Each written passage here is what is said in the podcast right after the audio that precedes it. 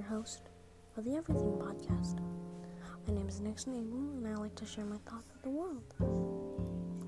I really hope you like my podcast. Please share this podcast with a friend if you like it. Hello, my name is Nixon, and today we are doing another episode of Daily Gaming Drama. Today, I wanted to talk about a little bit of It's Timmy.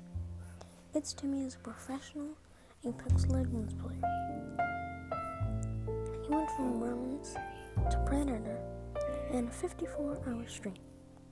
To me, that is very impressive.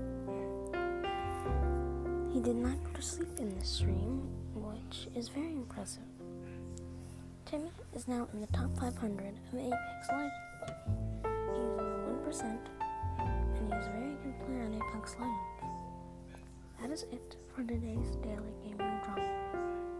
I really hope you like my podcast. My socials on Instagram are Lord underscore Nit. Please share this podcast with a friend if you like it. I will see you next time. Bye.